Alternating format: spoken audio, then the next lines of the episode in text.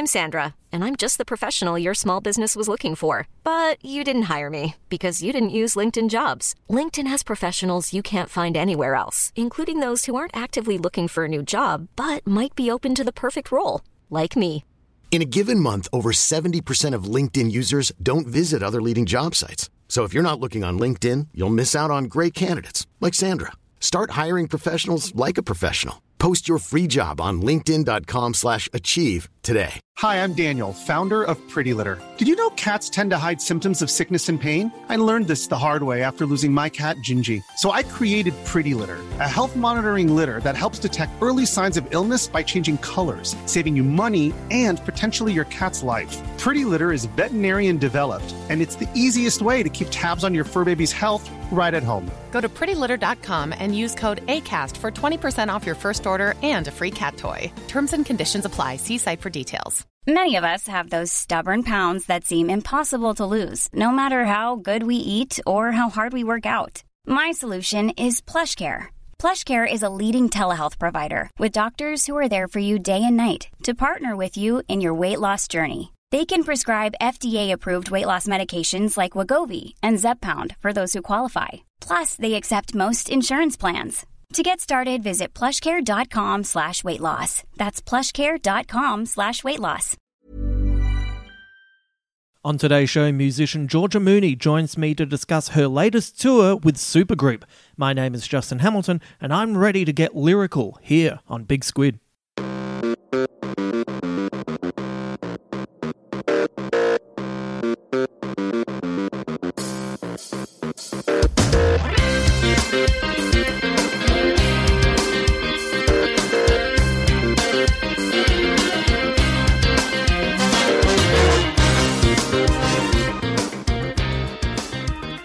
Thank you for dropping in for this chat with the wonderful Georgia Mooney. I haven't seen her in ages.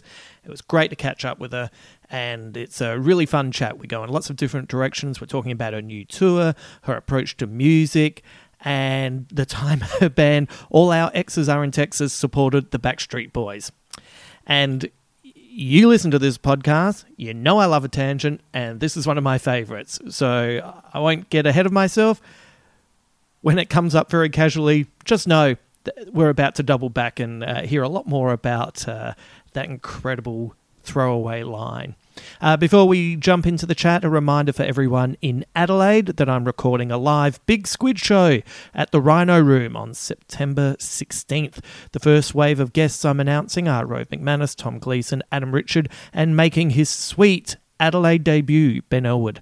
Uh, so there is a second wave of guests that are going to be announced, but you'll have to wait a few weeks before I tell you who that is.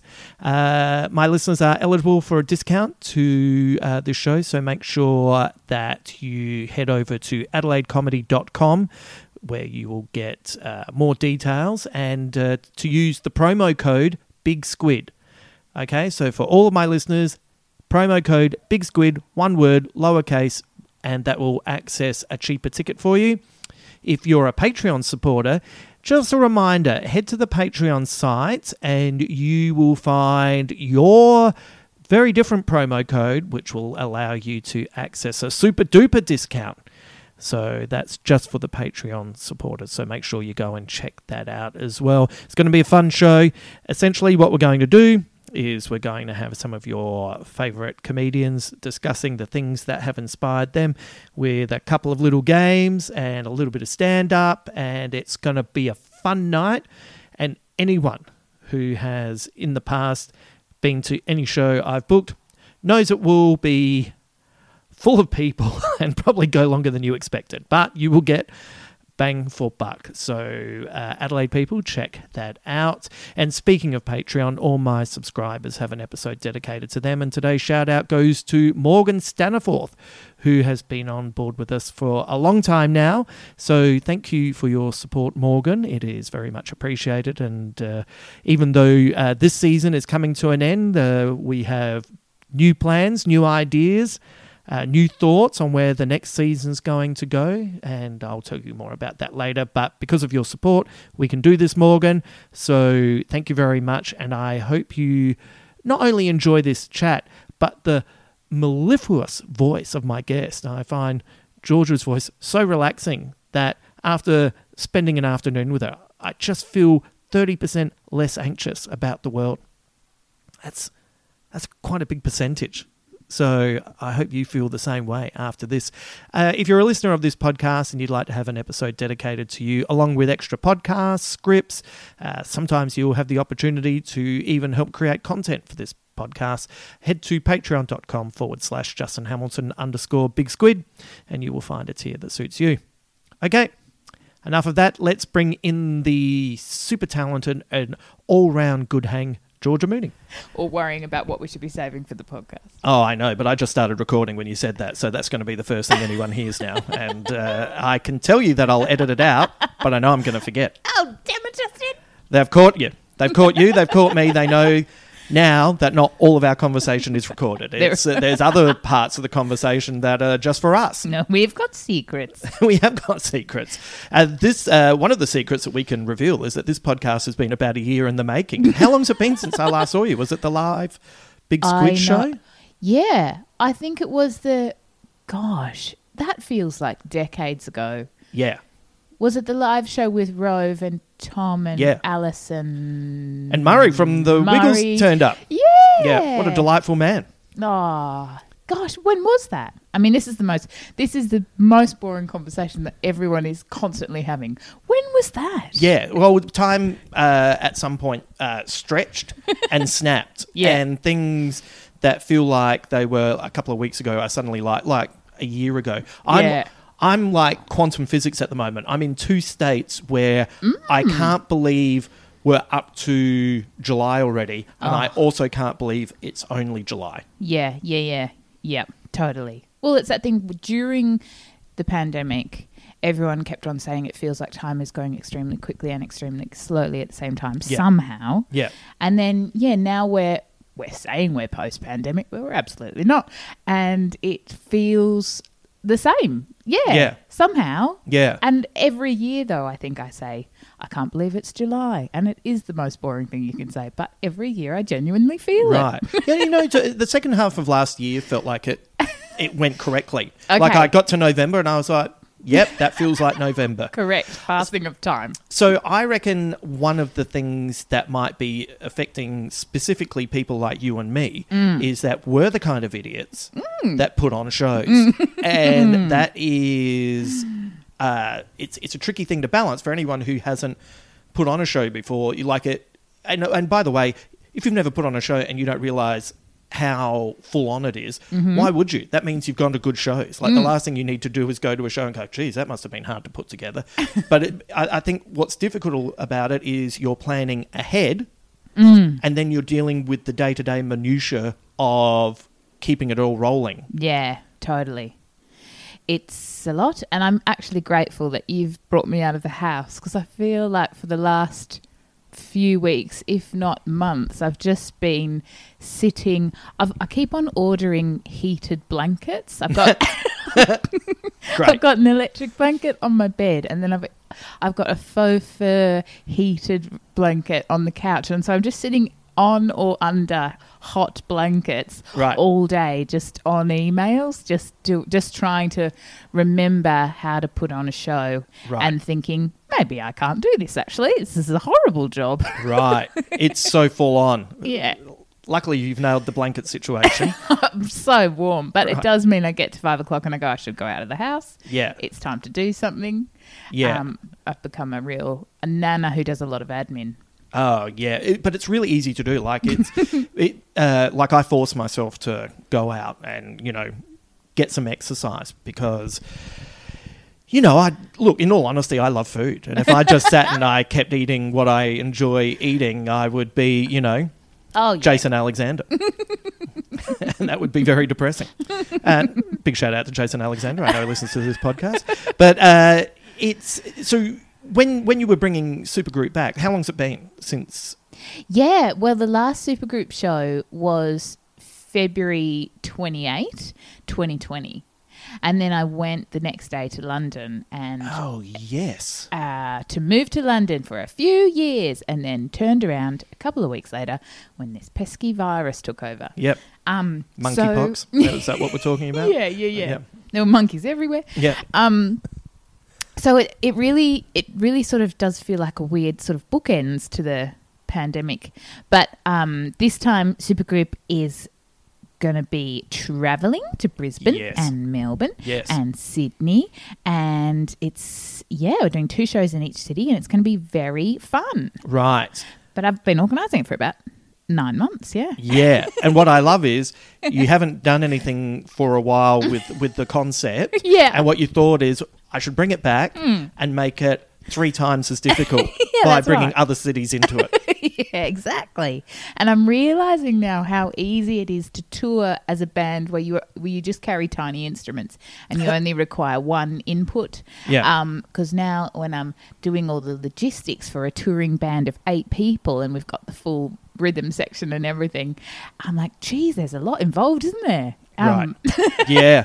Anyway, What's what's the worst instrument to tour? Do you reckon it's got to be the cello, right? I don't know. I reckon drums is Oh, pretty bad. yeah. um, and bad enough that as fun as the drums is, I would not play it be- purely for baggage reasons. Right. you know, uh, a big shout out to Nathan, who works at Token Artists, Uh-huh. who uh, has been touring with Tom Gleeson's Hard Quiz Live. Oh. And uh, so I did uh, support for Tom at the Enmore and down in Chatswood. And Yep. the set is genuinely, this is, a, this is a little bit of uh, nerdery for you. Love it. The set is amazing. Like it looks so Wow. Mm-hmm. incredible. And that whole thing. Uh, like a like a uh, like it's been from IKEA. It somehow all folds down into three flat packs. Yeah. Oh my god. But when you look at it, you're like, are you touring with like two big trucks, you know, with you know massive semi trailers with a, a caricature of Tom's face on the side, you know? But but no, it all just folds down and love to see that truck. so yes, it's his uh, it's his truck. Rodney Rude tour. But the um Wow, I love that stuff. yeah, so you know, any drummers out there, Yep. get in touch with Nathan and say, hey, how can I make my drums just Fold flatten? down. Yeah, Fold down drums. Yeah, well, I remember when my band, All Our Exes Live in Texas, um, toured with the Backstreet Boys and turning up at the show at Rod Laver Arena, and we were all in my tiny little green beetle because we all have, yeah, these tiny instruments. And we rocked up to the backstage of the arena, and there was three semi trailers worth of stuff. And we thought, wow, we've got different lives, haven't we? slightly. By the way, that is a crazy sentence that you just glossed over.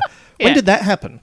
Have they not bragged about that before? No. I mean, brag is a weird word for it, but um, it happened in I think 2016 or something. We'd only been a band for about a year. Right. We were just tiny baby band, and then for some reason, we were put on a list of potential people to open for the Backstreet Boys arena tour of Right. Australia. It was their 20 year reunion Right. and um and then the the band picked us which Right. was so fun yeah. Yeah And so did you tour Australia with them? yeah and we Were went you, you didn't have to stay in the Beetle. Like, did you get flights as well? Or we were did you in do the... flights yeah, Right, yeah yeah yeah. i was absolutely fanging it in the beetle to perth no um I'll be honest, I think maybe someone pulled out because we got about three days' notice. So we Right. played the show. We, we played a show at the Vanguard in Sydney on the Wednesday, and then and on that day we were told that on Saturday we were playing Rod Laver Arena, and it was a big jump. Wow. Wow. What was uh, what was the thing that uh, the the aspect of performing on on such a? By the way, I was just not being rude then, but I was trying to work out. I wonder who pulled email. out, and I just typed in Aussie boy bands while you were talking, and I was going to go with was it Human Nature? Human Nature, like you couldn't have Human Nature open for Well, Backstreet I mean, you? fun. Well, yeah, maybe that's too many boys. too I many mean, boys. I think that we were potentially picked because of our girl girl yeah. band element. Yeah. But also, Too many boys tour. many Human Nature and the Backstreet Boys Yeah. together. and they're all in their forties. All let's in be their 40s. Yeah, yeah. Um, it's, it's the Bring Your Huffer tour. But there was backlash when we were announced. It was it was a wild week to be honest. There was backlash from the Backstreet Boys fans because in the states and in the UK they'd had Avril Lavigne and um, oh some, some like All Saints or something opening, and then when we were announced, all the, the Backstreet Boys fans here were like, "Who the fuck?" Right. these guys aren't even famous in their own country. Who are they? Right. And that's absolutely fair comment. So um, there was, yeah, it was it was a shock to all involved, including us. Right. a little tiny baby folk band opening for the biggest um, boy band of all time. Well, well what was going to be? Was it who would it have been for if we were going to go with I a? don't know. Was it the Baby Animals reform or like Magic Dirt would be? Oh, Like that would be too hard for like imagine Magic Dirt coming out and I'm imagining like a Jess Mauboy or something like Yeah. that, but she probably had better stuff to do. Who knows? Yeah. Maybe it was us all along. maybe You know? yeah. And what was the? You know, there is uh, there's a real difference to performing in tiny Yes. clubs to big stages to quite large stages to Yeah. a stage that you could easily catch an Uber from one Mm. side to the other. What was the? You could catch an Uber from yourself, your position on stage, to the first person in the front row. Like, Right. you're miles away. miles away. so that was a real thing. I think we just tried to. I mean, we could really, because we didn't have much notice, we could really only have the philosophy that we have to just perform like we would normally perform and Yeah. hope that it carries. Yeah. You know, we're not suddenly traipsing out there and going, hello, Cleveland. Um, but in Melbourne. that would get people offside for many reasons. yeah. But yeah, so we sort of just did our thing and hoped for the best. Yeah. Um, maybe our, you know, we were straddling the stage in a slightly more aggressive sort of a way. We had some stances happening, but um, we were also confined to a very specific area. Like Yes. the Backstreet Boys have the whole massive, like three tiered stage and a runway, but they were Yeah. like, you can't go anywhere outside this small circle. Yeah. And none of the lights will be on you. Yeah. and Great. all the house lights will be on. Yeah. Um, but no, it was it was amazing. But I do often think about that. Like I just spent um, a million dollars on John Mulaney tickets at I think oh, where is it at like, Allphones Arena or whatever the Right. giant arena in Sydney. Yeah. Whatever Kudos. it's called, kudos. Is kudos, it? kudos to the Yeah. arena. Yeah. um, With with the Q. yeah. Yeah. Um, and I and I mean, yeah. How do you feel about comp stadium comedy? I'm not really into it. No, I'm yeah. It's I, I always find it to be a little bit of a bummer because Mm. what I end up doing is I end up watching the screen Yeah. and therefore like I I don't particularly enjoy stand up on TV either Yeah. because I like to be in the room. Yeah. I feel like it's a, a live performance. I'm not saying Totally. that that like you can't laugh, but there's something about the electricity of being in a room and Oh, yeah. you know even even someone in the middle of their performance just hears something to the side that they look over and give a wink and keep performing and you don't even quite know what happened but that's Mm. that tells you on a subconscious level they're they're present they're in the Mm. moment so when you go to a big show I, I think the funnily enough the best live stand-up show i think i may have seen Mm. is or it's definitely in in the top tier Mm. was jerry seinfeld Mm-hmm. and part of what was brilliant about that is i'm not saying he's not funny he's quite clearly very funny it's just not my He's style done of comedy Yep. yeah it's just not my yeah he's done all right Yeah. it's just not my particular flavor Yep. but but i can really appreciate what he's done and i i watch things and even even when i'm not necessarily laughing out loud i think oh that was well put together Mm. so seeing his show at the same uh, arena and uh, i went with rove and Yeah. he's, he ended up with some tickets he said Do you want to go along we were in a box so we were a long way away and Yeah. you did end up kind of watching the the screens a little bit more Yeah. but I think because he's not one of my all time personal favorites, Mm. I was blown away by that show because I just watched it and watched his stagecraft and his rhythms and his patterns and the way he, uh, you know, everyone loves uh, Seinfeld when he gets into that, and then I said this, and then he said that, and then I said Yeah. this rhythm. Yeah. And he judiciously used it three times at perfect spots in the set, and every time he started with that Mm. rhythm, I could feel the audience go, "He's going to do the Seinfeld thing," and he didn't do it too often, and he just did it three times and spread out Mm. over the course of the show was great, and I walked away from that show blown away. Honestly, one of the best shows I've ever seen. So interesting. but then I sometimes think, you know, since you spend a million dollars on tickets, A million dollars. I don't want to put this into your head, but sometimes No. I wonder if you're really into a comedian, Yeah. it's like, You'll do anything. well, I just wonder, you you will spend a million dollars on a ticket, but I also wonder if, uh, look, I could be completely wrong about this because uh, it's the industry that I work in, but I wonder if comedy, the more expensive it becomes and the bigger the stadium, it's harder for it to live up to the standard because essentially it's words. Whereas, like, you go to see a band, it, they can be louder, they can they can add an instrument, they can add a light show, they can add things Yeah. that can hit you in the chest. Well, I feel like with with music, when you're getting up to that scale, you're adding production value. So you're adding dancers and sets and you know pyrotechnics and all that stuff. But Yeah. I can't really imagine John Mulaney doing anything other than stepping out onto the stage with the microphone. Right. But it and at that point, yeah, like you say, because you're not getting. That was the thing I noticed when we played the stadium is that you don't get any audience interaction at all. Like you Yeah. really can't feel it. Um, so he's just monologuing at that point. Surely he's got that rehearsed, and he's not. Yeah, he's not bouncing off the crowd at, in, Yeah. in any way. So then, yeah, it's not really personalized um, to the room. Yeah. like when you see a, a comedy show in a normal room. So. And yeah, and it does. I gotta say, it does. I think it was one hundred and sixty dollars each. The tickets, or one hundred and thirty, or something, which is Right. like Rolling Stones prices. Well, back in 2000. Like, True. Okay. Maybe Katy Perry prices. and um, I, it's yeah, it's hard to sort of justify that. I think when you're just standing there with a microphone, but he, but also you got to pay for quality. I don't know. He's I really don't know. good. He's really bloody good. he might crack out a guitar solo that you weren't expecting. I hope not. For God's sake. Yeah, I hope not too. Always weirds me out when a musical like I, there was a, a- a- George Smilovici. Yeah. Uh, years, years past his uh, "I'm so tough" era, and like at the height, and you'd do gigs with him. This is when I was much younger, and uh, it turns out he's a beautiful guitarist. And uh, sometimes he would play in his sets. He'd play Spanish guitar.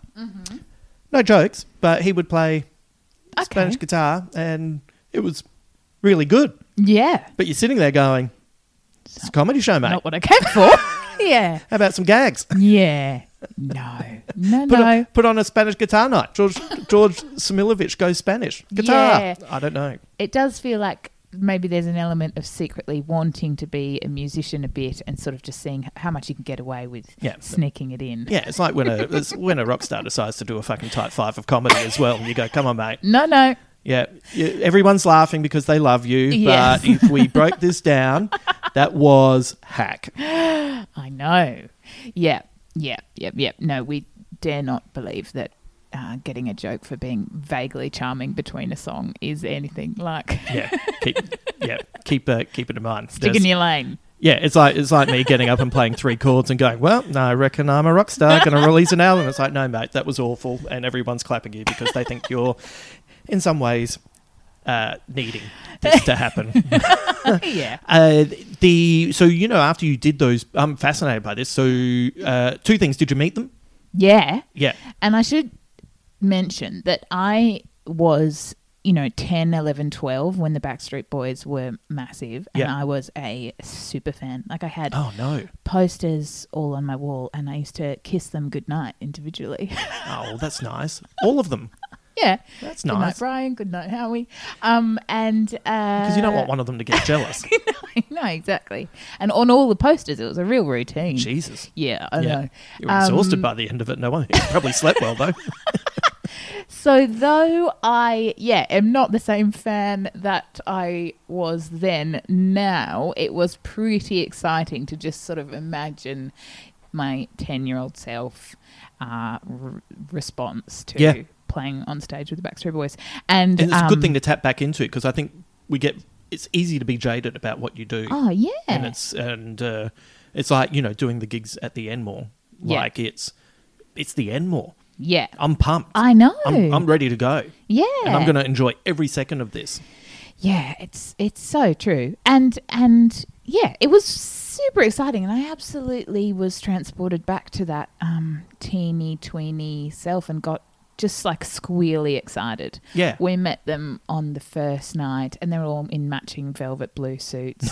and That, and that was just their casual gear. yeah. and then we went back into our dressing room and then all held hands and jumped up and down and screamed because we were, it was so exciting. Yeah, But they are absolutely men in their sort of mid to late 40s now, which is quite weird. Right. still the Backstreet Boys and still um, sort of singing the same funny songs right. that they were singing when they were th- 13, 15, 19. Like, So- they were little. Yeah, oh, yeah, yeah, yeah. That's that's the crazy thing to remember, isn't it? It's um, so so I'm curious. So when they perform the songs, Mm.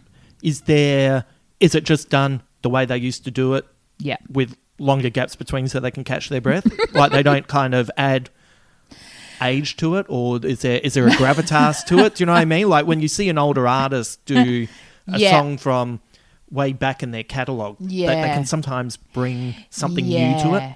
No, look, there were two or three songs in the middle where they've brought out stools and like an acoustic guitar, and it's sort of like a stripped down sort of evening with moment. Right. Where they're probably just catching a breath. Yeah. But the rest of the show is absolutely all the same dance moves, costume changes, and the singing and dancing is amazing. Yeah. Props to the BSBs Yep. they were really good. Um, and it there's there's no band. They are singing to track, which is kind of wild. Right. But they are also singing live. There were moments where they would come up and because we, I mean, we got very involved. We were dancing side of stage. We Yeah. were, we were having dinner together every night. We were very excited. Oh, they great. taught us the moves, and they would occasionally run over to us and be like singing a bit with us. And then you would notice that they're holding a microphone and no sound is coming out of the mouth in front of you, and you go, "Oh, okay, this is a bit where you're miming." But then you'll run back and yeah. Right, and that's the bit where they can concentrate on their breathing for the dancing, and someone else is like singing lead, enough. and that's Yeah. the backing track, or like that's the backing vocal part, right? Yeah, there's little bits of harmonies creeping in, Yeah. pre-recorded bits creeping in and out. But for the most part, they're singing live and dancing like motherfuckers, and Yeah. it's pretty awesome. Yeah, and were they nice? Did They you like were them? lovely. Yeah, Yeah, great. yeah, they were lovely. They were, they were very peace and love and prayers and all that stuff. But they Oh, were really? Yeah, they were great.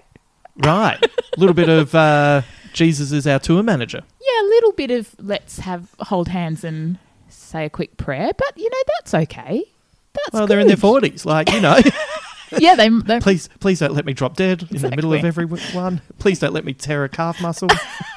don't let me fall off the stage. I might break something. yeah, I, I will not bounce back like I used to. yeah. No, they were they were gorgeous, and I love them dearly. Yeah, yeah, that's great. Well, Mm-hmm. that's you know, you want you know, if you it's nothing worse than loving someone as a kid and then Yeah. meeting them as an adult and Yeah. like on, the comedy side of things.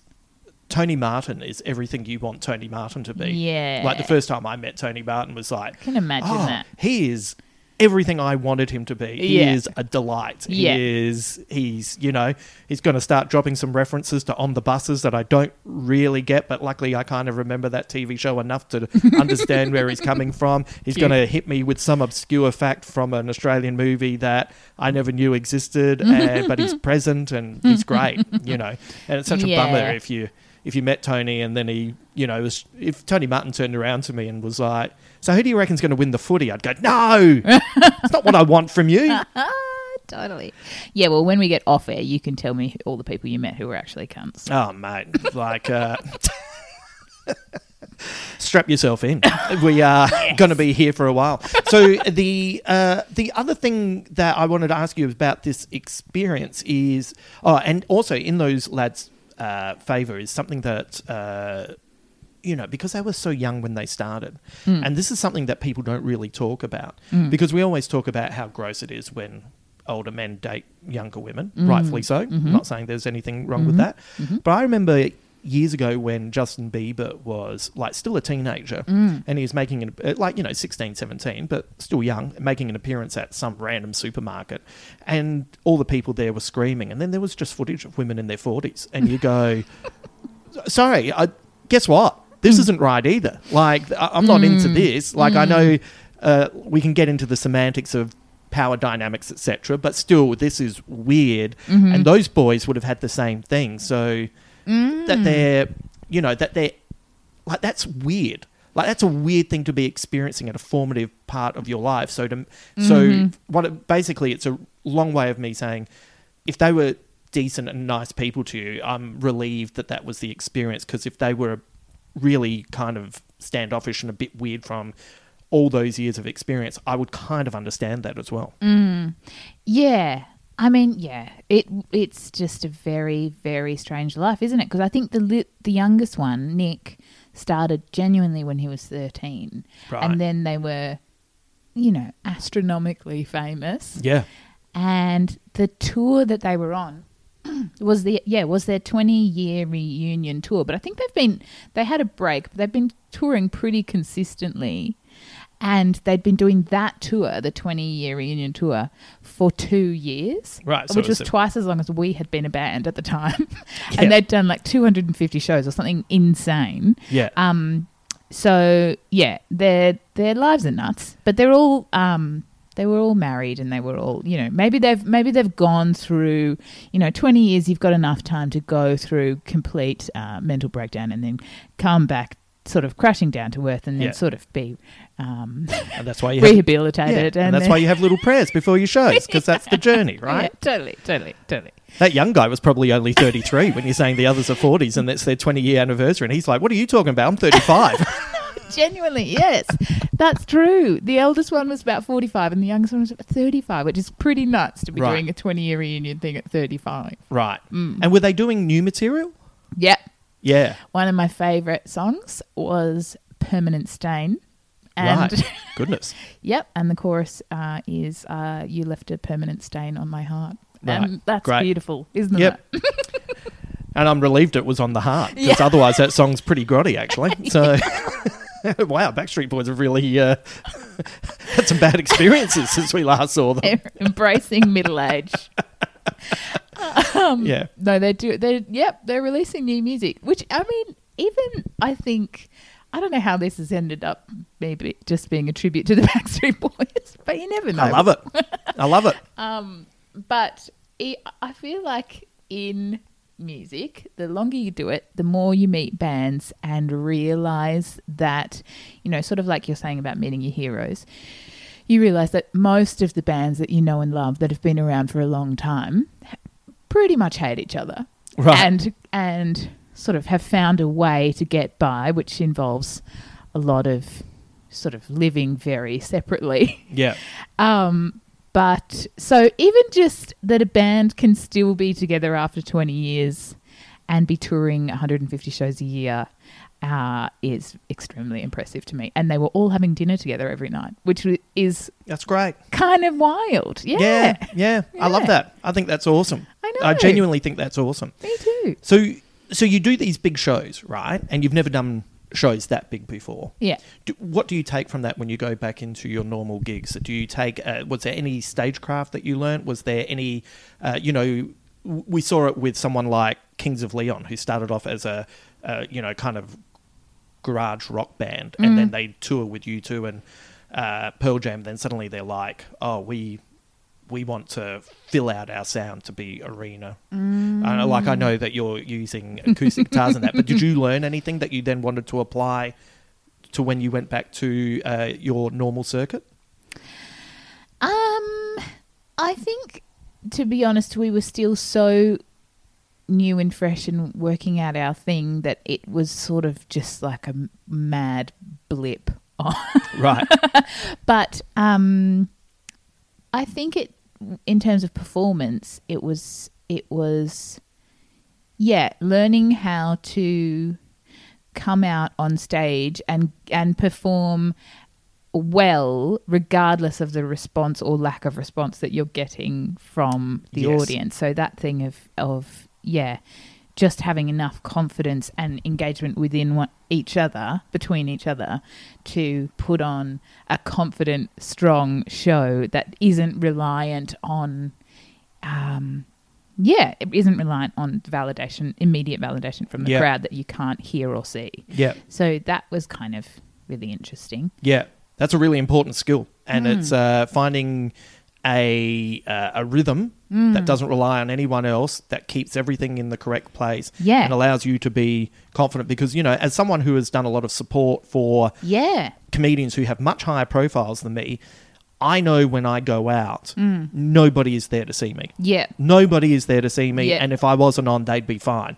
Some might be a little bit excited, like do you know what I mean? Like they might know me as well. Go, oh, we get this as a bonus. Hmm. But there would be other people who are like, yep, can't wait for this to be over so we can get to the main bit. And you have to Hmm. go out with that, and you know the lights are often up in the Yep. theater because people are making their way in.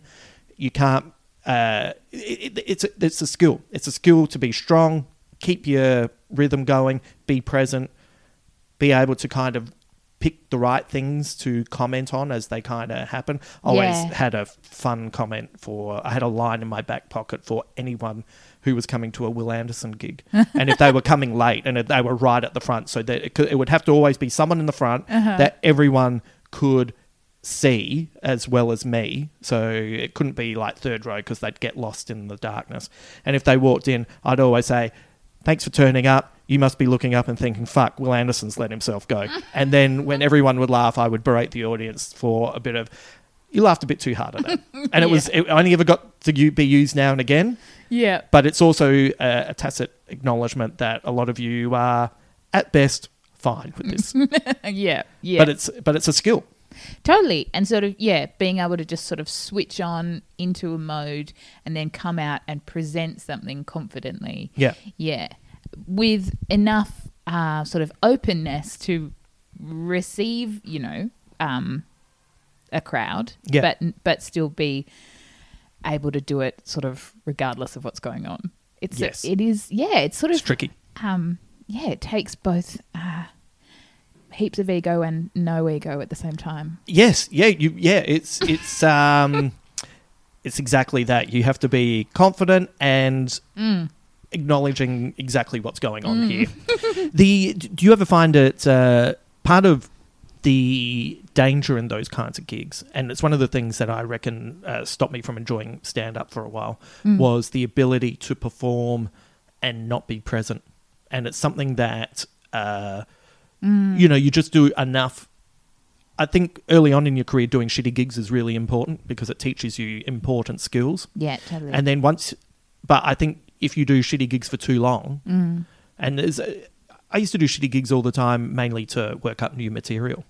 But what I found was it's almost like, uh, you know, if you keep injuring, like if you keep cutting the same part of your thumb, you build up a callus. And then that Mm. came across in, I Mm-hmm. would do gigs and not really be 100% present and then that chipped away at the enjoyment of the craft and then that Mm. you know just kind of led to a oh this is a bit of a bummer why am i wasting my time kind of thing and so Mm. i find that's the thing you have to be careful about Yeah, definitely. I think that sort of sounds similar to. Yeah, I think when you're really early starting out music, you do lots of um, shows sort of in pubs or restaurants where people aren't really listening, and Yeah. you sort of will almost sing and perform in a way that's a bit backgroundy. Like Yeah. you just sort like you're probably um, delivering at about sixty five percent, and Yeah. then you if you keep doing that, like if you if you're doing a regular gig every week, or you're doing that for a year or something, you yeah you lose that ability to to command a stage and Yeah. and come out and really give it your all. You sort of just become a bit beige. yeah Um, so yeah, I think that can be said for support slots as well. As ma- as amazing as they are, yeah, you can you have to sort of then still be able to hold your own for your own show. Yeah, that's funny, isn't it? Like you're doing your own show, and then somewhere in the back of the audience's head is like this subconscious thing of why aren't they performing as if they know that the desserts are about to come out.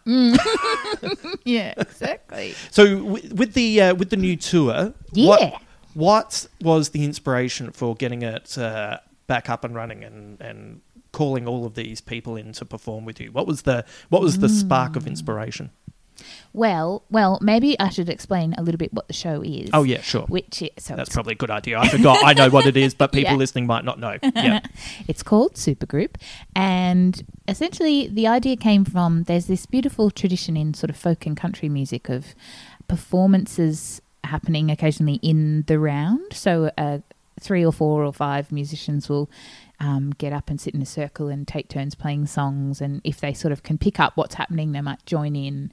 And it's a very sort of folky country kind of session, beautiful tradition. But it seemed it's always struck me as being lovely and communal, but it's sort of very much um, specific to that genre of music. And Yeah. and I sort of wondered, wouldn't it be fun if you put that on a stage and each artist was from a different sort of genre or a different um, point in their career, or musical background or cultural background, all the things, and you then sort of had a bit of a mishmash of, of songwriters and we put a house band behind us and you sort of ask the question of what would it sound like if you combined this artist and this artist and this artist and this artist and and melded all the genres and ev- everyone added their own flavor and um so that's sort of where the idea came from. And basically the show is it's become kind of like half a chat show and half a m- concert in a way because I host and um, invite three different songwriters each night um, to join me on stage and then interview everyone between the songs and then we take turns playing songs and sort of joining in with, with one another. And I love it. Yeah. Yeah. Great. but um, yeah, so for example, in Sydney, we've got two shows. We've got on the one, there's Josh Pike and Nairi and Martha Marlowe. So that's a beautiful mix of kind of folky and a bit of soul and really different artists there. And then on another night, we've got Tim Minchin and Hannah Joy, who's the lead singer and songwriter of Middle Kids, and Ziggy Ramo, who's amazing uh, Indigenous hip hop artist. Right. And so it, yeah, it felt like a waste to have all these people on stage and then not talk to them. So it becomes Yeah. sort of very chatty and very fun and silly. And I've also been very inspired by those sort of uh, music variety shows, like well, like Countdown and Bandstand and all those things. But also, remember there was like a period in American TV history where, like in the '60s and '50s and '70s, where there was like the Ed Sullivan Show, Yeah. and there was a time where I feel like different artists were had a little stint having a show. Like there was a Cher show and Oh, a Judy yeah. Garland show Yeah. and all that stuff, where they would kind of it was all very camp, and they would sort of pick a few artists and have a bit of a variety night. And Yeah. um, even like the Porter Wagoner show, and I I've just always loved those, and I feel like we don't really have variety nights like that anymore. So I, I sort of wanted to be vaguely inspired by those and put that sort of camp light entertainment thing on Yeah. the stage. Well, why do you think they don't exist now? I know I don't Uh, know. Is it because of? Uh, uh, I ostensibly think the reason most good things don't happen is because of something to do with money. Yeah, yeah, probably. So is it possibly music rights? Is it? Yeah. They're expensive. You got to pay this license. Yeah, well, I know, I know that. Yeah, if, if we're to get really boring about it, that the reason that music, live music shows aren't um, on streaming services and things as much is because, yeah, you have to acquire rights from so many different places, from every different territory, and it just becomes too expensive and too difficult. And so, maybe in the days pre streaming and when I don't know record deals were simpler or something, um, they could afford to do that. But yeah, I, I think it's a real shame. I think there's something so magical about them. We don't. Yeah, we have we have you know quiz shows and panel shows, but we don't really have music variety shows anymore. As someone who works on quiz shows and panel shows, fucking Which I wh- love, Thank you. No, it's all right. I wasn't looking for anything, but it's uh, but it is one of those things where it's like, that- e- even though anyway, personally, I just find it a bit of a bummer, and Mm. because there's uh, the the cross pollination of the uh, different people's skills Mm. is reduced to answering questions and a little bit of banter. And Yeah. so, but I, uh, you know, seeing someone get up with like you know, like imagine having. Like imagine having Steve Martin on talking about his stand-up career, and then you had I don't know, you had Dave Grohl doing music, and then Yeah. Steve Martin and Dave Grohl played Totally. banjo and guitar together, and Yeah. you go fucking. That's the magic that you're talking about, the Yeah. alchemy of these two art forms coming together. and go, oh, what is happening here? Yeah. You know, Yeah, I know. Jools Holland's show was pretty awesome. And, Yes. you know, going around the room and each band would play. But I, I, the thing I love about Supergroup is that it's very communal. That everyone's on the stage together. We're in a little semicircle, and we're all talking and asking each other questions. But then we're also all playing music together. And so, you know, Tim Minchin playing a piano solo over Ziggy's hip hop song, which is Yeah. amazing. And then we we finish each night with a cover that we've all picked, and we sort of um, collaborate on that. And it's sorry, the, is it? It's not one cover, is it, or is it a couple of four covers, or is it? oh, so You, you collectively pick one cover. we all pick one cover, and we Oh, fi- right. yeah we finish. That's the like finale. yeah, Um, so yeah, and then uh, and then over the course of the night, everyone has played a couple of songs each. And, yeah, Um, yeah, so this time, I think particularly to get around to ans- answering your question, um, I wanted to do it again. I think particularly because obviously the pandemic has been absolute hell on the arts and the Yeah. music industry, um, big time, and we haven't been able to play for so long. And music already is sort of I mean that's one of the things I'm always envious with comedy is that it there's a lot of I feel like comedians have a lot of opportunities to be on lineup shows together or or kind of collaborate in various ways. Right. Um, but in music it's fairly solitary, you know. Um, you see other bands on festival lineups or kind of at the airport, but otherwise you're just sort of doing your own thing and you don't have that much opportunity to actually um, play together, especially Yeah. with artists who are not from your sort of genre. yeah. So, but then you at the same time we all sort of speak this language. Um, so it it's I'm Sandra, and I'm just the professional your small business was looking for. But you didn't hire me because you didn't use LinkedIn jobs. LinkedIn has professionals you can't find anywhere else, including those who aren't actively looking for a new job but might be open to the perfect role, like me. In a given month, over 70% of LinkedIn users don't visit other leading job sites. So if you're not looking on LinkedIn, you'll miss out on great candidates like Sandra. Start hiring professionals like a professional. Post your free job on linkedin.com/achieve today. Hold up. What was that? Boring. No flavor. That was as bad as those leftovers you ate all week. Keke Palmer here, and it's time to say hello to something fresh and guilt-free. Hello Fresh. Jazz up dinner with pecan-crusted chicken or garlic butter shrimp scampi. Now that's music to my mouth. Hello Fresh. Let's get this dinner party started. Discover all the delicious possibilities at hellofresh.com.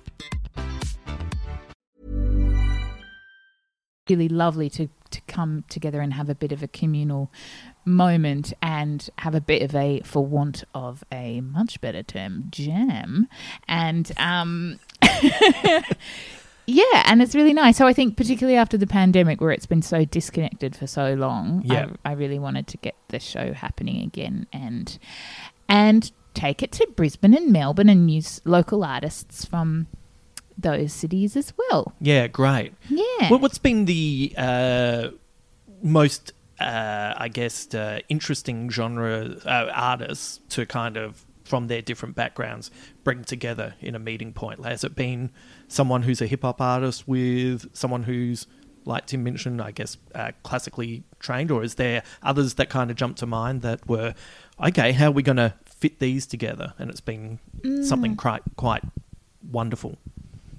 Um, well, I think it's really hard to say because by virtue of the fact that each night there are three different guests, Yeah.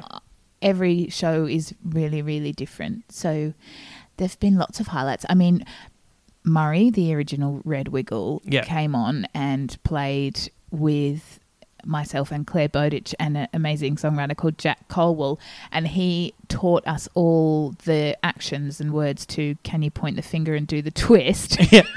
and then we all performed that as, and I've just never seen, and all the audience as well, and I've never seen a room of adults be so kind of giddy. Yeah. Um, but then, yeah, there's been, we had like Tim Rogers and Urthboy. Earth Boy was performing a hip hop song, which was really awesome. And then Tim and amazing singer Ben Salter singing the harmonies in the chorus is Yeah. really beautiful. And there's lots of kind of examples of, of fun combinations. And yeah, in in this run, like in Brisbane, we've got Sam, um, who's the singer and songwriter from Ball Park Music, amazing kind of pop rock band who just with the catchiest songs in the world.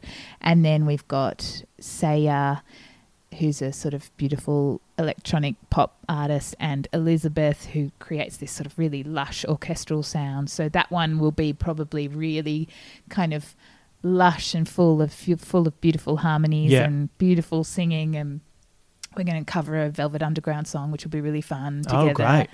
And then on the second night, we've got Jeremy Neale and Hope D and Evil Eddie, who is the MC from Butterfingers. So that will be like quite different again. That's going to be a bit more hip hoppy, a bit more Yeah. kind of indie, uh, rocky, and that will be really fun. And then in Melbourne, we've got Clare Bowditch and Bob Evans and Ruby Gill. So that one's a bit more in the kind of singer songwriter, pensive, beautiful, but then Bob is, you know, from Jebediah. He's so it's a bit rocky as well. And then we've also got Moju and Ryan Downey and Maple Glider. Right. so many names to remember. Yeah. So and and that would be different again. So yeah, it's sort of it's a every show is quite quite unique and special. Yeah. Have you had uh, Peter Coombs? No, I'd love that. I feel like when you were talking about Murray, and then I was like, and, you, and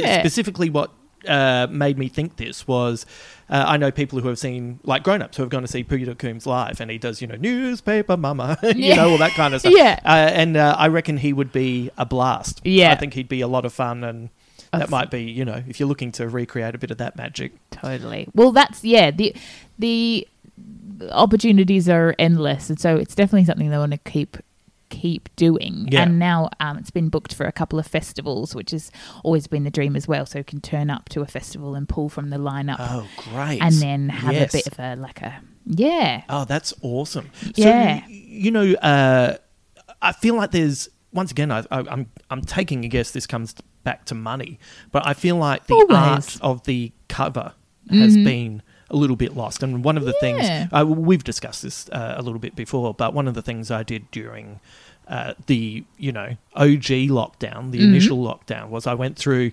I was reading an article about the punk movement, mm-hmm. and I was in this article. It just it, this throwaway moment. They said, "Oh yeah, the the only two artists the punk movement didn't turn on." Were David mm. Bowie and Roxy Music, and I just watched Lost in Translation, and so I had more than this in my head. And I was like, "What? what, what? What? What do you mean?" And even though I knew songs by Roxy Music, I hadn't really listened to Roxy Music. So I went back mm. and listened to every album in sequential order and kind of got my head around, mm. oh, yeah, they're DIY to begin with, you know. Mm. But anyway, part of that was listening to Bryan Ferry mm-hmm. and his solo stuff. And I was blown away that his albums are, for the most part, covers Yeah. and there's a real art to it like the ability to take uh have you heard his cover of sympathy for the devil I don't think so. it's you know like it's quite clearly sympathy for the devil Yeah. but it's also like when you hear it you can picture him in a crumpled velour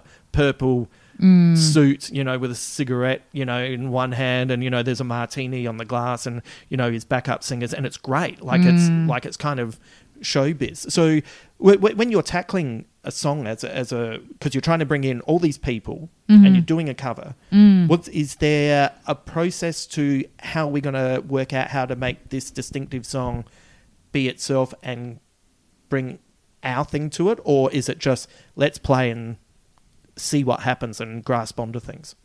Yeah, well, it's somewhat limited by the fact that we don't rehearse. We have we run through everything once in sound check, and apart from that, I Really? yeah. I've been to your shows.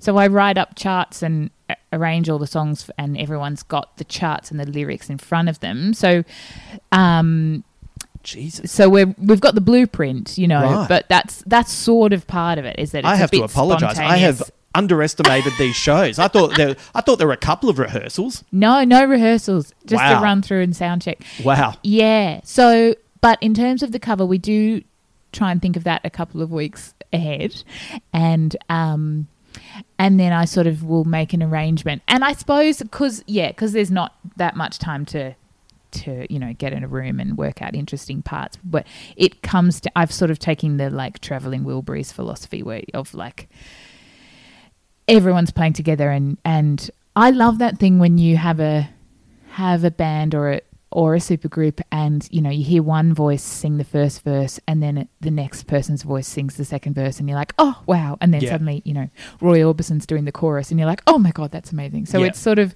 embracing the textures of each different singer Yeah, yeah. and then coming often coming together all um, to sing along in the chorus Great. but uh, yeah, but then we'll also experiment depending on who's playing what instruments on stage. So for some of the shows, you know, we might have four acoustic guitars and then a house band, or some shows might have a keyboard and an omnichord and then yeah, bass drums, guitar. So Yeah. so it turns out to be sort of different based on who's there and what instrument they can play. Ah, right. Yeah, Mm. interesting. Is is there a genre of music that you've always wanted to tackle, but you that that you're a fan of, but you look at and you think, "Geez, how how would I do that?" Well, I guess the show does lend itself to the sort of softer, more intimate genres, Yeah. but it would be pretty crazy and fun to do some like hard rock or Right. do like a metal song with people who don't normally yeah, play. Yeah. You know, um, I'd just like to have a crack at like doing metal on the mandolin or something. Oh yeah, yeah. There's a uh, there's a somewhere on um, a, a Powderfinger B side. Hmm. There is an underrated, tasty cover of Number of the Beast, and it is delicious. Like when I, when I heard it, I was like, "This is great. Do that live, guys. This is fantastic." You Yeah. know, so I do. I love it when someone takes something and then. You know, Hmm. extrapolates it into a different kind of art form or Yeah. genre kind of thing, and and also um, for a while there, covers they had too much irony. Mm-hmm. Like it was a little bit nudge, nudge, wink, wink. Look at us, we're doing yeah. this artist that we quite clearly aren't into, or do you know what I mean? Yeah, Uh, totally. But but I much prefer someone who tackles it with a, a level of sincerity, yeah. because then I feel And like you get these different flavors out of it. And Yeah. Yeah. Yeah.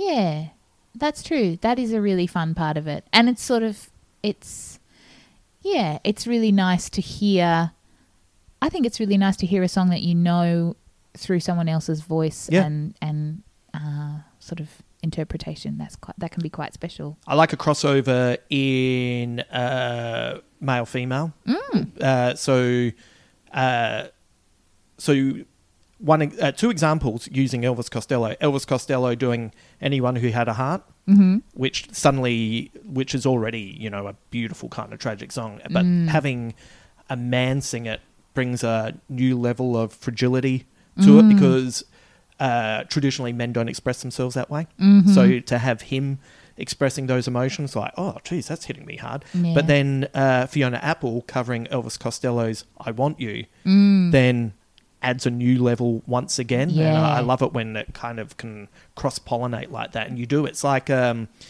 uh, it's like adding a spice that releases a new aroma to something that you know back to front, and yeah. it's great. Yeah, exactly. I love that as well.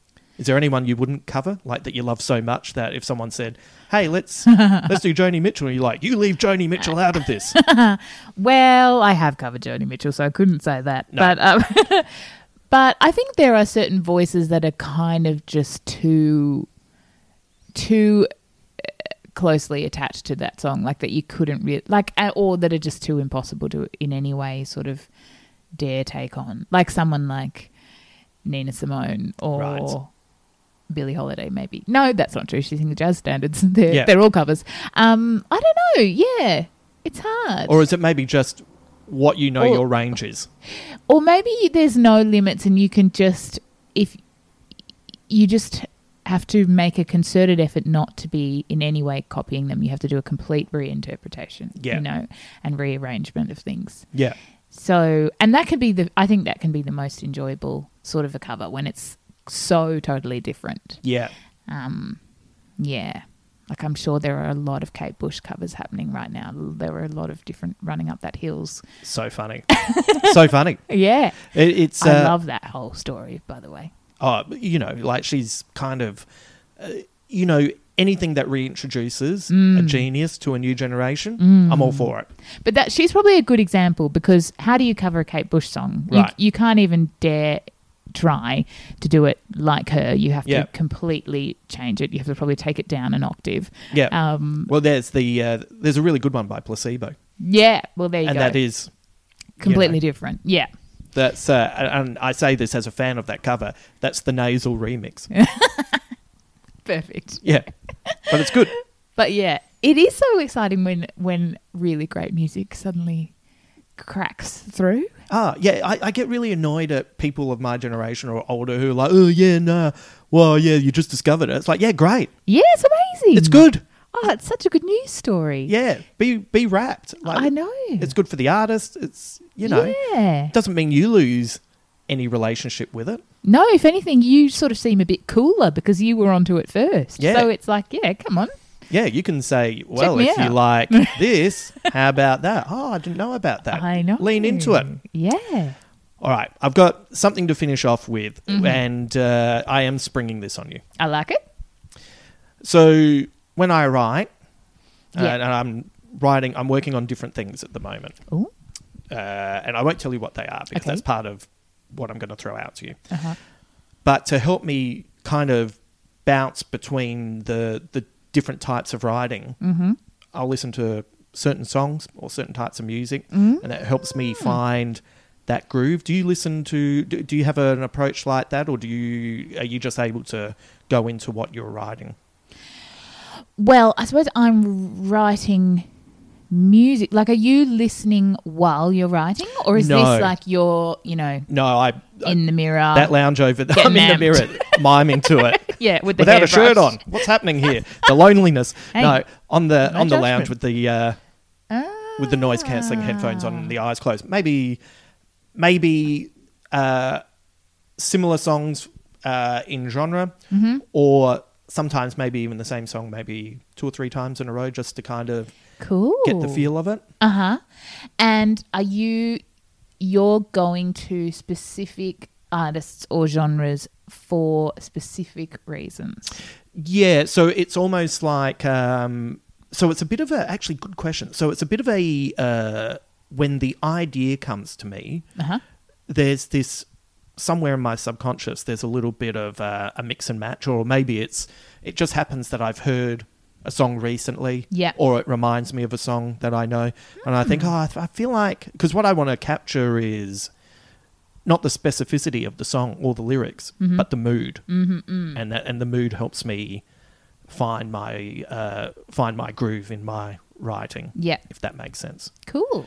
So I was going to uh, give you snippets of three lots of lyrics to three songs that I'm thrashing, Okay, great.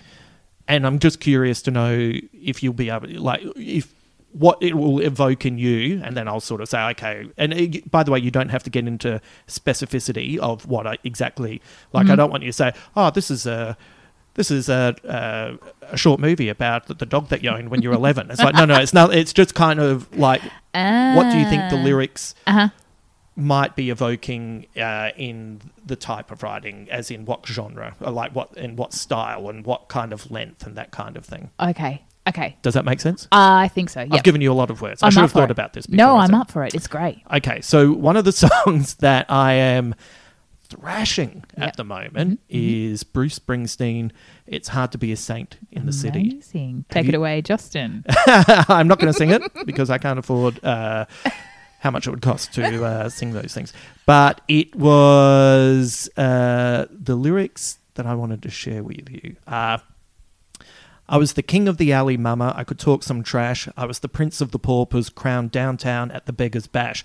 I was the pimp's main prophet. I kept everything cool, just a backstreet gambler with the luck to lose. And when the heat came down, it was left on the ground. The devil appeared like Jesus through the steam in the street, showing me a hand I knew even the cops couldn't beat. I felt his hot breath on my neck as I dove into the heat. It's so hard to be a saint when you're just a boy out on the street. What?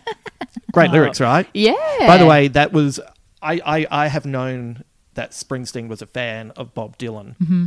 but for some reason, at forty nine, hearing those lyrics, I was like, oh yeah, no, yeah, quite clearly he loves Bob Dylan. but um, yeah. does that evoke anything or Well, it's ballsy, isn't it? It's got kind of bravado. yeah? I think you would be, hmm, what you'd be doing for that? You'd be writing something for the TV. Oh, for TV, interesting. Yeah, I think something that involves courage and a bit of edge. Right. I reckon the edge is is right, Yeah, but uh, it's, it's gritty. It's it's a little bit more at this, and you know, with writing things can change. It feels like it's going to be a book.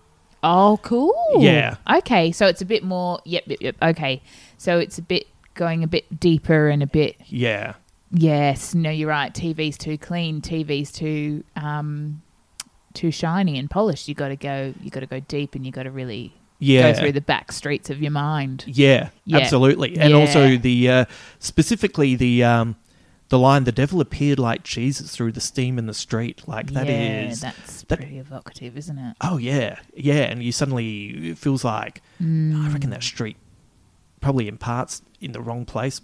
Probably smells bad. Yeah. you know, it's uh, It's a bit Surrey Hills, yeah. it's a bit Surrey Hills on a on a on a deceptively warm uh, winter's day kind of thing. You're like, fuck, that's too much. Yes. So- Ah, okay. Yep. Yep. Yep. Yep. yep. So that was good, and that's kind of, and it's by the way, what I'm mentioning is so in the early stages, but that's, That's kind of exciting. helping me find. Can you give uh, away any more information about that? Well, I like the idea of writing a story about someone who is a, for lack of a better term, a fixer. I don't. I, I kind of want a protagonist who isn't just one thing. Like he's mm-hmm. lots of things, and mm. he's, but he's, but ostensibly amongst all of those things, he's fixing things. So this is going to be fiction. Yeah, Awesome. yeah. Cool. So at the moment, I kind of have these. I like. I also like the idea of almost a book that is made up of kind of like short stories, but it's one Yep. thing. So then you Love could. that. So then, because I know when I'm reading, I don't know about, uh, you know, especially post COVID, Mm. uh, you know, losing that fog. Concentration. Yeah. Yeah, so I, I found short stories were really handy to be able to go, yep, finish that short story, finish that short Yeah. story. So then if you had uh, an overarching tale, Mm. but there were lots of short stories within that, Mm. so you could allow. One of the things that this character will be doing is um, he's the guy that fixes everything in the block of apartments that he lives. Nice. So that's and it's not, but it's just something that he does. Mm-hmm. But then there's also kind of like a potentially like a detective story Yeah. element, and then there's also a woman who needs him to find her dog. Yeah. you know that kind cool. of thing. Mm. So anyway, that's what I'm working on. Oh, that's very exciting. All right, With a bit of Springsteen flavour. With a bit of yeah, Mm. yeah, just having that uh, that that.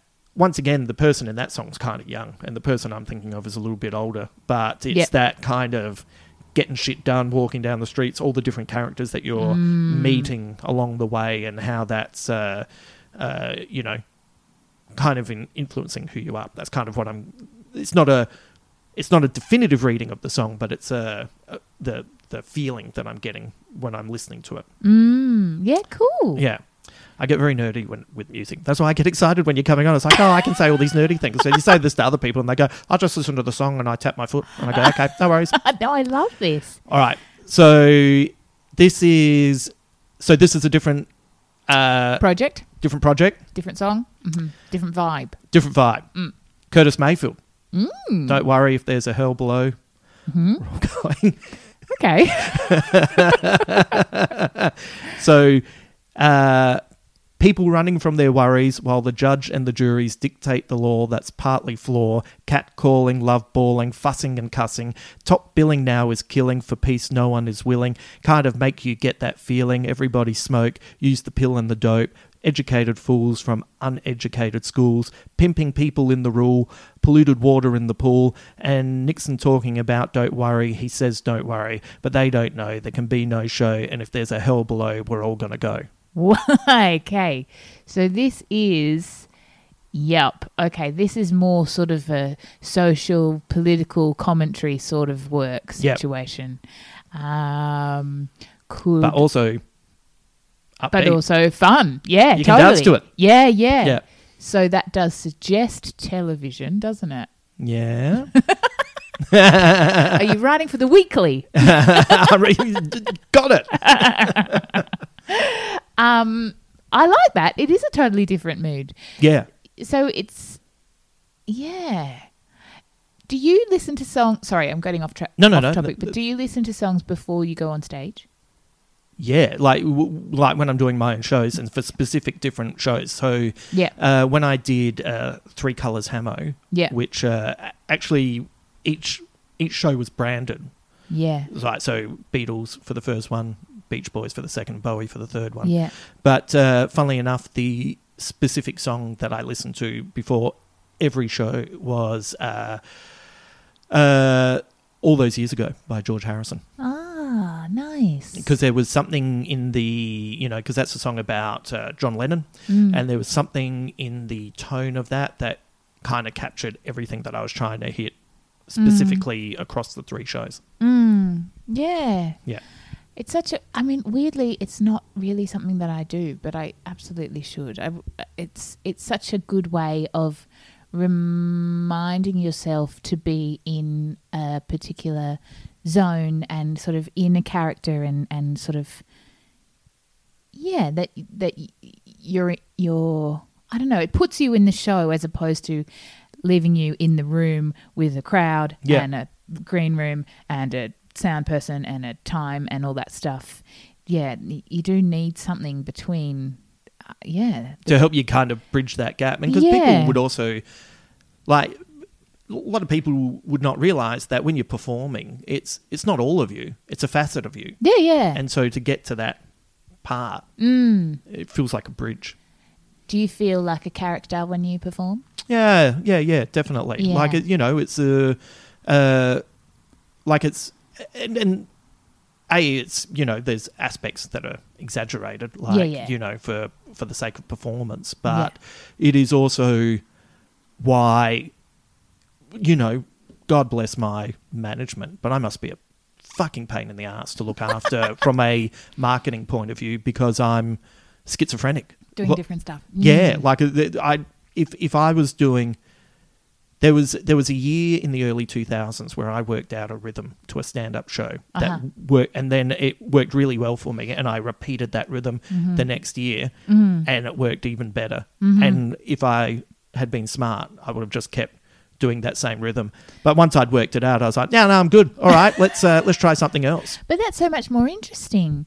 I mean, yeah, I, I think about that quite a lot because I am someone who quite likes to do lots of different things. So, Yeah. So yeah, I think that we can be a bit narrow-minded about what we expect artists. Mm, sorry to use that word, artists, but yeah, but what we expect performers to be. That you know, that a band can only have one sound on ten albums, or that Yeah. you can.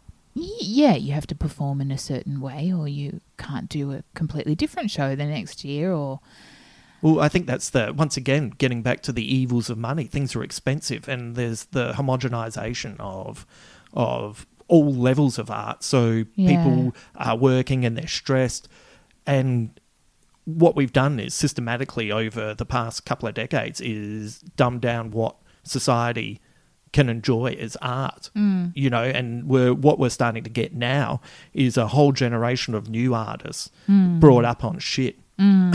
who Yeah. are, you know, like as an example, the uh, the latest Star Wars series, Kenobi. I got mm-hmm. two episodes in and went, "Oh, this is made by people who thought the Phantom Menace was good." but once upon a Oh, time in school and that, kids were brought up on Shakespeare and and Yeah. and, and G.K. G.K. Chesterton and thus and beautiful works like that, Mm. and so.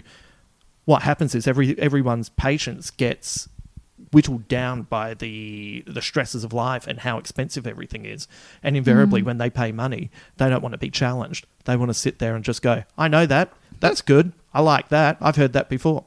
On some level, Maybe. Yeah. No. um, that's a that's a mass generalization. but you know what I mean? Totally. But I think across the broader, I'm speaking more probably about popular entertainment. Mm. Like you, like, could you imagine a TV show like Mash now, Mm. a comedy, where some episodes had no laugh track and they were serious and they were actually about the terrible vagrancies of war? People would be like, "What?" Well, could you almost say that Ted Lasso did that? There were a couple of episodes in Ted Lasso, Yeah. which I a show that I adored, Yes. that were completely out of nowhere. Oh yeah. You know, from the perspective of another character, and they weren't really funny, or they weren't as, or yeah. But I agree. It's a, But that was, you know, you know how that came around, didn't you? they had to. Oh yeah, what was it? They They got two extra episodes that they were commissioned. They were like, "What?" What do we do? You so okay, it wasn't an artistic choice. I, I, think mean, it did- was ultimately, but Yeah, I thought, so. Uh, I've mentioned this before, and Will and I have talked about this. But a theory on best way to watch season two of Ted Lasso, if you've never watched it before, watch season one, uh huh, watch that Christmas episode, uh huh. watch all of season two, Finish watch the beard, beard. episode. like, because the beard episode feels Ah. like, uh, hey, the season's finished. Fuck, what did Beard get up to? but in the week to week of yeah. Beard, it was like, oh no, no, no, no. There was too much. Like, I need to get back Mm. to that other stuff. It needed to be a special feature on the DVD, is what you're saying. yeah, I like. I like that episode, but it did tonally It did, yeah. kind of throw. But Yes. yeah, like Mash sometimes had whole episodes and like they, it's black and white and Mm. BJ and, and, and Hawkeye talking seriously about how war's really shit. And people went, Oh yeah, this is great. And then the next episode, oh look, they're wearing Hawaiian shirts. But but now that would be like, well that just wasted like we turned so quickly. Like I saw people turn Yeah. on Bluey. Yeah. No. Yeah, I saw people like there was one episode of Bluey that, You're joking. that wasn't perfect in some eyes, and it's like, well, this has just ruined everything. And it's like, there was one Mm. episode you didn't like. Where's the money in the bank? That's because, is that because there's too much stuff to, to watch now? So, Yeah. you know, we've all got 12 streaming platforms. Yep. And so you, you don't have Short don't have attention the spans. attention spans. I don't, yeah. Yep, yep. Yes, yes, perhaps. I can't remember where we began this tangent. What was that in relation So it's for to? stand up. Oh, okay. yep, yep, yep. But but your your take of oh, it's this and it's the, you know it's feels a bit contemporary and it feels like it's a bit political and Yep. all that kind of stuff. But it's fun. but it's fun. But it's fun. You're going to love it. Yeah, totally. Okay. Why do I keep on going back to thinking that it's for TV? I just, it's, it's, uh, no. Stand up. That makes more sense. This isn't for TV. Okay, great. So- Get TV out of your head, but I'll um I will. It's a. Okay, it's yeah, it's a short story, but oh, so oh, so given away the answer. no no no, but uh, maybe the um maybe the genre. Okay, cool. Okay. So um so Arcade Fire. okay, yes. Did you listen to the new album? new? I will. Oh no no, you don't have to. Like there, there's no like. I The- should though. I'm. It's really I, great. I am one of those musicians. Oh, is that a thing? I don't listen to heaps and heaps of things. I, I, I take. I'm a bit slow. Oh yeah, no no So- no. I, I don't watch much stand up. Yeah, I've got to. I, I will though. Yeah, I don't watch any stand up. Everyone, everyone hate wants, comedy. like to be honest.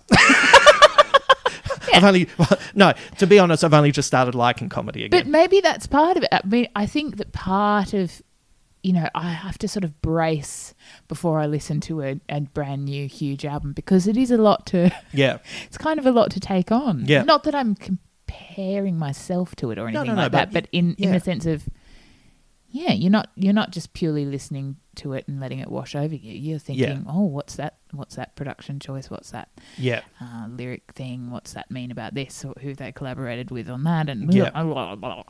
um, yeah, the uh, and some uh, like so. I love the first three albums by Arcade Fire, and I, then I thought the next two like I appreciated that they were going in a different direction, but Mm-hmm. it wasn't for me. And I listened to, I gave both albums a go, and have also like I'll go back to it now and Mm-hmm. again. I'll have a listen. I'll go, oh, yeah, I quite like that bit, or quite like that bit. But overall, it just wasn't wasn't for me. But there you go. You haven't dismissed them because they went in a different direction. You've allowed room for them to explore other avenues. One of the biggest moments in my appreciation of art was Elvis Costello getting a few mentions on this podcast Yeah. on Rage. Ah. And he said, you don't have to be, you don't have to like every album Yep. by an artist to be a fan. Like you can still be a fan. And- Totally. And, and, as soon as he said that, it really, A, unlocked my approach to enjoying Mm-hmm. someone's movies, TV shows, music, whatever. Mm. And it also gave me permission to not enjoy his album, King of America, which I had tried to listen to a lot of times and was really struggling. And I was like, does this mean I'm not a fan? I was like, no, I'm still a fan. Yes. And I can put this album aside now. So true. So yes, which links back beautifully to the comment that we we should be allowing people to have more facets, more strings Yeah. to their bow, and but we for some reason have decided that people have to ha- make one choice and stick to it forever. Yeah, it's annoying. And and also uh, sometimes, like sometimes your knowledge of an art form Hmm. isn't enough for you to appreciate something. So as as a teenager, Yeah, totally. the Bowie album that I just I liked the first and last song on was Young Americans, and the rest of it just Yeah, wasn't there for me. Yeah. And then I got older and I just really discovered a, a, a proper love of disco and Yeah. soul and funk and all that kind of stuff. Yeah. And then I went back and listened to the album. It's like, oh, I've caught up. My palate is richer. It's like it's like giving a seventeen year old a glass of uh, wine that's seventy dollars, and they go, "What's that?" And you go. Drink a lot of shit wine for a while, son, and then we'll give you that seventy dollar glass, and you'll be over the moon that you've had that. totally. Come back in fifteen years. Yeah. you'll be tasting black currant and Yeah. smoke. Yeah, Um, yeah, I love that that you can revisit something that you loved, you know, decades earlier and, and find new things in it. Yeah, and also I think there's, you know, sometimes when you give something a go, Mm. maybe you're not in the right mood for it. Yeah, So the the, Paul Thomas Anderson movie, you're the problem. yeah, absolutely. uh, I saw the Paul Thomas Anderson film Inherent Vice Uh huh.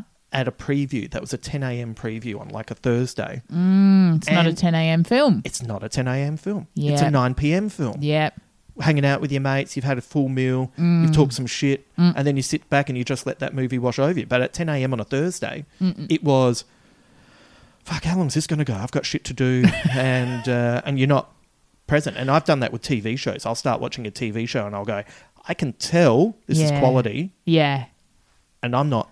not there. I'm not entirely engaged. Yeah. Yep. I think that sort of a thing's become very apparent in the current climate. Like speaking of things that you can read or that you feel able to sort of take in while the world is crumbling around you and you're sort of dealing with mild anxiety. Yeah. And yeah, like you say, reading short stories or there are things that I know are are wonderful, but I'm just I can't handle them yet. Right. you know? yeah. Yeah. I had a weird thing. This is sorry. I was really going to finish up, but you, No. you keep bringing up things that, uh, that I want to talk about. The Yeah. um, so people might think this is really weird, Hmm. but when shit goes pear shaped, Mm-hmm. I find a way to engage with it through uh, parallel means. So, as an example, when the war in the Ukraine kicked off, Mm-hmm. and I found that totally terrifying. Brought back some uh, nostalgia for me, some 80s nuclear war fears. That was great. Hadn't had them in a long time. Very nice. Very nice to unpack again. Yep. Would have preferred just to be excited about someone bringing back Reebok pumps or something like that. No. But no. Leave those doors locked. No. And I felt, and I was so engaged with it. I was so engaged. I was reading so much about it, and I found it Mm. God. absolutely terrifying. Yeah. And the way I coped with it was I finally got around to watching HBO's Chernobyl. Okay. okay, right, right, right. So you're sort of like, what's the thing when to get over fear of spiders, you put them all over your face? Well, but I'll, I'll watch a TV show where someone's doing it. And I'm not going to do it in real life. okay, sure. But- yeah, but it you was didn't like- go to Chernobyl, but you Yeah. watched Chernobyl. Yeah, yeah. I didn't say let's go for a holiday in my singlet and shorts and and thongs. Going, wow, this is a bit hot. But um, but it was the same with the second Exposure lockdown. therapy. Yes. Yeah, the Yeah. second lockdown where it's like, oh god, how long is this going to be after that first one? And uh, Mm. my first, the first two movies I watched was uh, Apocalypse Now Redux, Oh or God. the final director's cut, which went for 17 days and Full Metal Jacket. And I went, yep, I'm just going to watch something horrific back to back and just experience it through the art.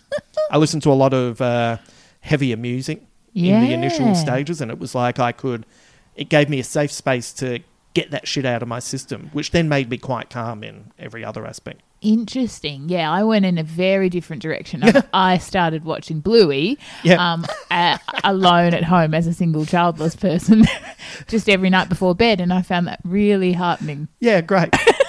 Mate, it's so good we don't share a place. It would be people would be like the neighbours would be like, you know, sometimes it's really peaceful energy coming from that place, and sometimes it's like I'm ready to catch on fire. Like, what the fuck is happening? That's so funny. All right, Okay. I'll finish with this. Yep. So it's uh, the from the third album, uh, the suburbs, and it's Suburban War. So um, Arcade Fire. Yep. I'm Arcade Fire. back in the zone. Uh, let's go for a drive and see the town tonight. There's nothing to do, but I don't mind when I'm with you. This town's so strange, they build it to change, and while we sleep, we know the streets get rearranged. With my old friends, it was so different then, before your war against the suburbs began, before it began. Now the music divides us into tribes. You grew your hair, so I grew mine. You said the past won't rest until we jump the fence and leave it behind. With my old friends, I can remember when you cut your hair. I never saw you again. Now the cities we live in could be distant stars, and I search for you in every passing car. The night's so long, yeah, the night's so long. I've been living in the shadows of your song. Been living in the shadows of your song. Wow. Hmm. So this one's a bit nostalgic and pensive and Hmm. or potentially romantic, depending on how you read it. Romance. Oh, look at that. Tasty. Yeah. Is this for the dating app profile? Yes. You've got it. I'm finally getting on. Um, God, I was about to just throw one out there, and I was like, uh, Tinder? Tinder. Thank you. I could not think of Tinder. yeah. For some, you know what I had in my head? Squinter. And I don't. It's for nearsighted people who are keen to date but uh, don't want to feel embarrassed that they have to get right up close to them to work out who it is. Oh, great. But it, so it's a uh, it's a short story, but it's a meet cute idea with a little, but with a slightly more elaborate twist. Interesting. Yeah. So rather than just you know playing with those tropes, but Yeah.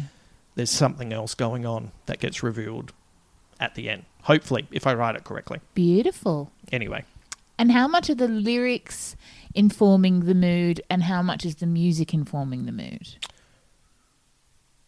it goes hand in hand. Yeah. Actually, like I, funnily enough, I couldn't listen to.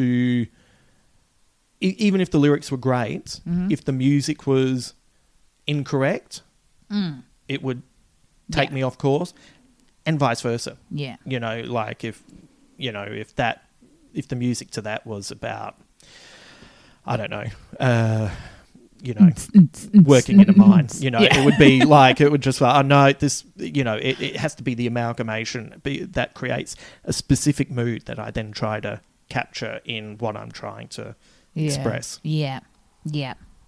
Yeah. Perfect. Yeah, creating's like fun, right? Yeah. Yeah, Turns out. yeah. No, it is. Yeah, I, I often think like part of what was great about the lockdown was there was nowhere to express yourself, which meant mm. you could just create, mm-hmm. and you could therefore not be hemmed in by these. This is what it has to be, mm. Mm. and there's no expectation. And I feel like I'm fundamentally different because of it, because I got to try all these different things from the podcast to the writing and reconnecting with things that I genuinely loved but had lost over the years because I was constantly touring and on the road and doing stand up, hmm. which then pushed stand up aside finally, which I should have done years ago, which then mm-hmm. allowed me to find my way back into stand up. Mm-hmm. Yes. Yeah, it's interesting. It's yeah, it's interesting how time away from things can uh, can be really beneficial. Can bring Yeah. you back with a with a new lease on life. I made a whole record in lockdown, but as opposed to doing it, you know, three or four weeks in a studio, I did it entirely remotely over a year. Yeah. But that's a whole yeah. Anyway, that's a whole other conversation. We can we can have another day. We've Yeah. been pr- prattling on for a long time. No, no, that's good. But- that gives me excuse to have you back. Oh yes. we can go through each song and you can literally give me the process and I'll be wrapped. I would love that. Yeah, we can definitely do that.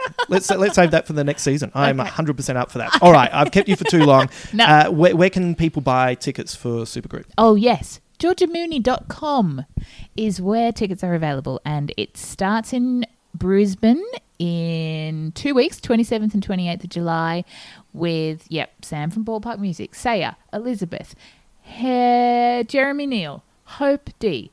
Evil Eddie from Buddyfingers, and then the next week we're in Melbourne, and we've got Moju and Clare Bowditch and Ryan Downey and Maple Glider and Bob Evans and Ruby Gill, and then the next week we're in Sydney, and we've got Josh Pike and Nairi and Martha Marlow and Tim Minchin and Hannah from Middle Kids and Ziggy Ramo. That's impressive. As someone who has hosted uh, live shows, and you know you want to get finish off the night by hey a round of applause for everyone, and then suddenly you're on stage and you've started off with the best of intentions, and you get to the third person and you're like, who was that? Yeah. Oh my god! And then you just have to kind of, I'll, I'll do the thing of get off mic, uh, you know. So you will say, "Give it up for Limo, Peter Helliar, Wil Anderson." Perfect. So then the person just automatically locks themselves into that spot if they're still in the room. Oh yeah, he just said it off mic. That's all right. I heard. I heard my name mentioned. Uh, thank you so much. Oh, where can they get your album as well? From your Well- website as well, right? Yes, my the album's not out yet, but Oh. the first song is coming out in probably August. Oh, great. Just made a music video, which was really fun. Oh, Um, yeah, and so it's all happening. great. Yeah. Please come back and let's talk about the album and let's talk about the uh, video process. Yes. Because I'm a bit fascinated by it. Yes. I do have some thoughts. Yes. Yes. I'd love to. Thank you.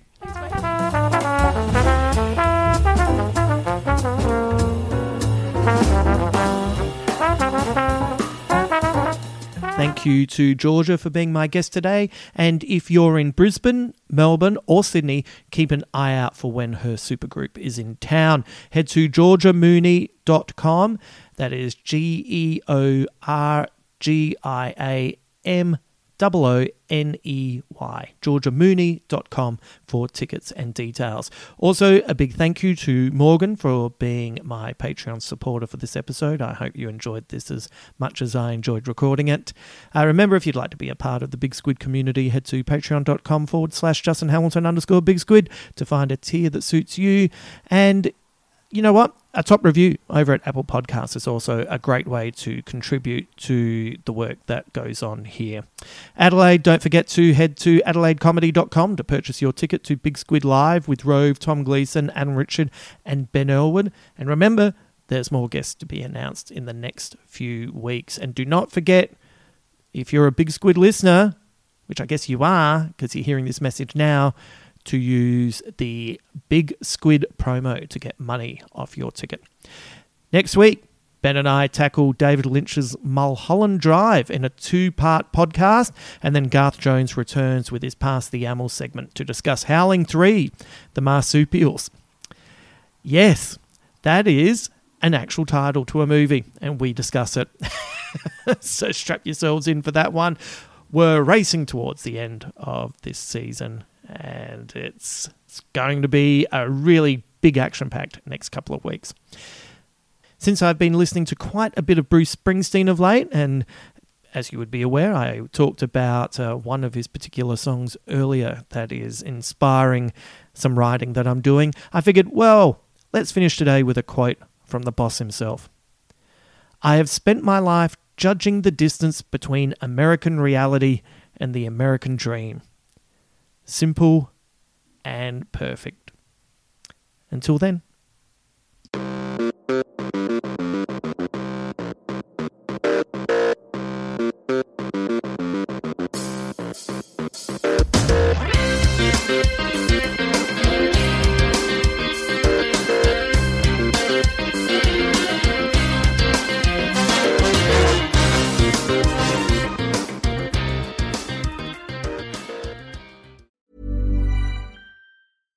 Ever catch yourself eating the same flavorless dinner three days in a row? Dreaming of something better? Well, HelloFresh is your guilt free dream come true, baby. It's me, Keke Palmer. Let's wake up those taste buds with hot, juicy pecan crusted chicken or garlic butter shrimp scampi. Mm. Hello Fresh. Stop dreaming of all the delicious possibilities and dig in at HelloFresh.com. Let's get this dinner party started. Even when we're on a budget, we still deserve nice things. Quince is a place to scoop up stunning high end goods for 50 to 80% less than similar brands.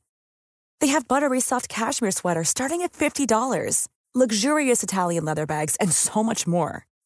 Plus, Quince only works with factories that use safe, ethical, and responsible manufacturing. Get the high-end goods you'll love without the high price tag with Quince. Go to quince.com/style for free shipping and 365-day returns.